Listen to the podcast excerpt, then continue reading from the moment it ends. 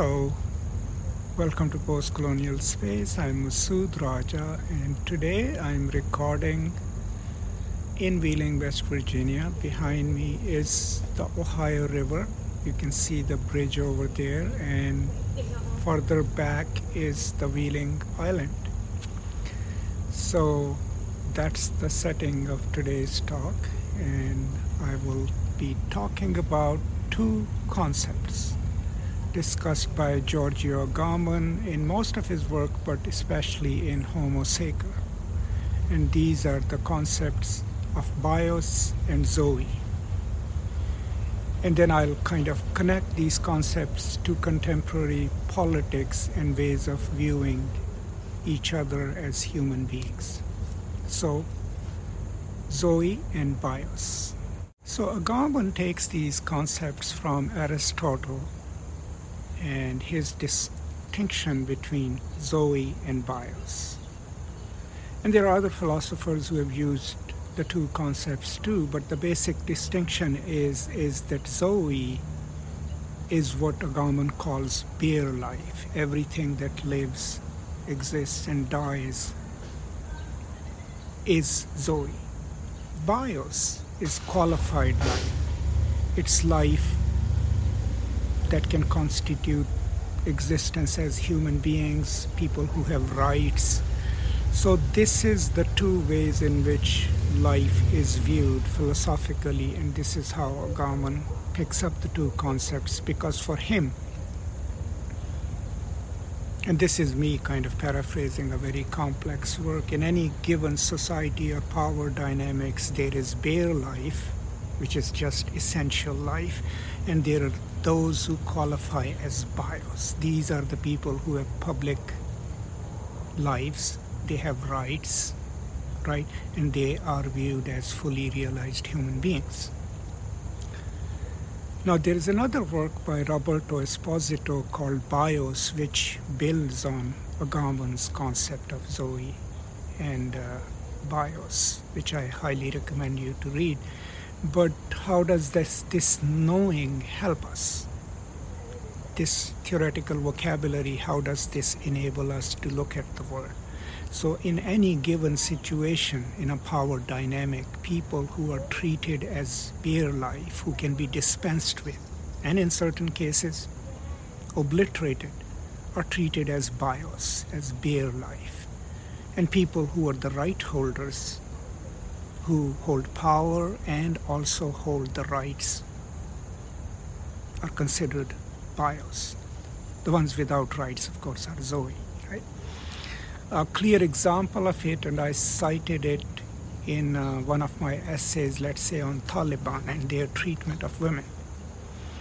Even though within the Quranic explanation of rights, women are qualified life, they have rights, they have privileges, in the politics unleashed by the Taliban, women are reduced to the level of Zoe as passive right holders, not as active right holders.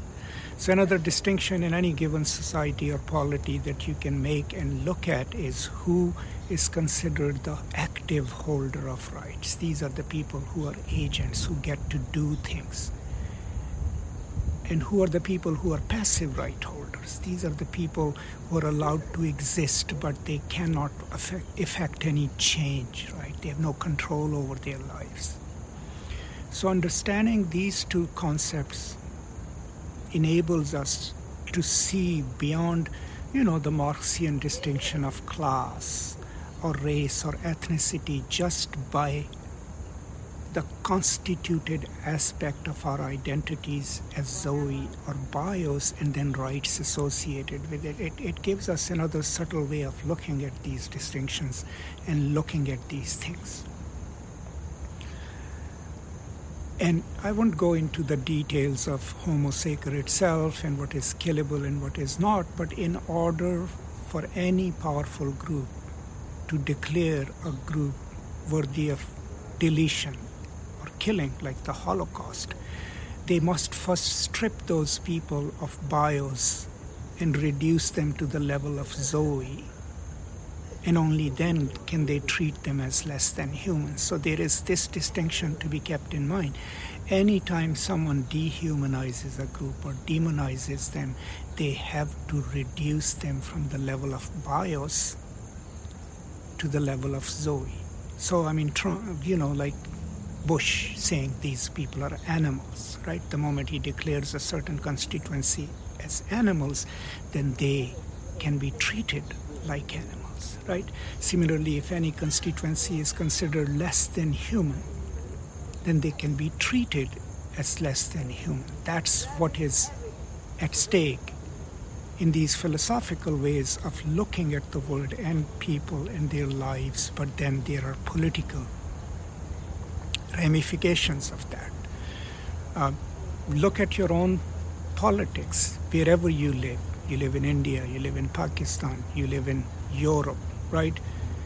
If there are certain people who are declared less human than others, immigrants, for example, in India, if you're watching the right wing political discourse, any non Hindus. In Pakistan, similarly, any non Muslims declared by the conservative right or certain politi- political groups by dominant political groups as less than human, they are employing the same strategies of stripping someone of their full humanity because once they do that, then they can ostracize them, they can demonize them, and they can literally eliminate them.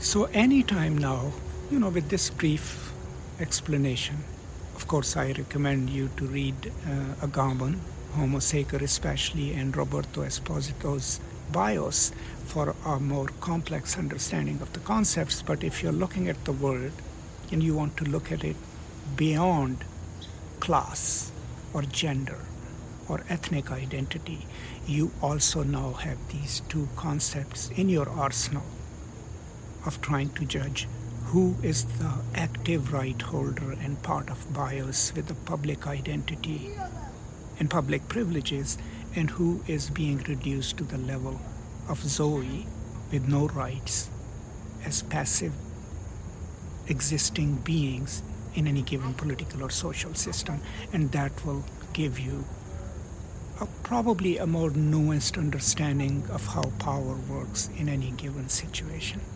So that's it from the banks of Ohio River. I will sign off now. Hope you all are doing well. Please take care of each other, and I will now see you next time. Until then, as always, peace and love.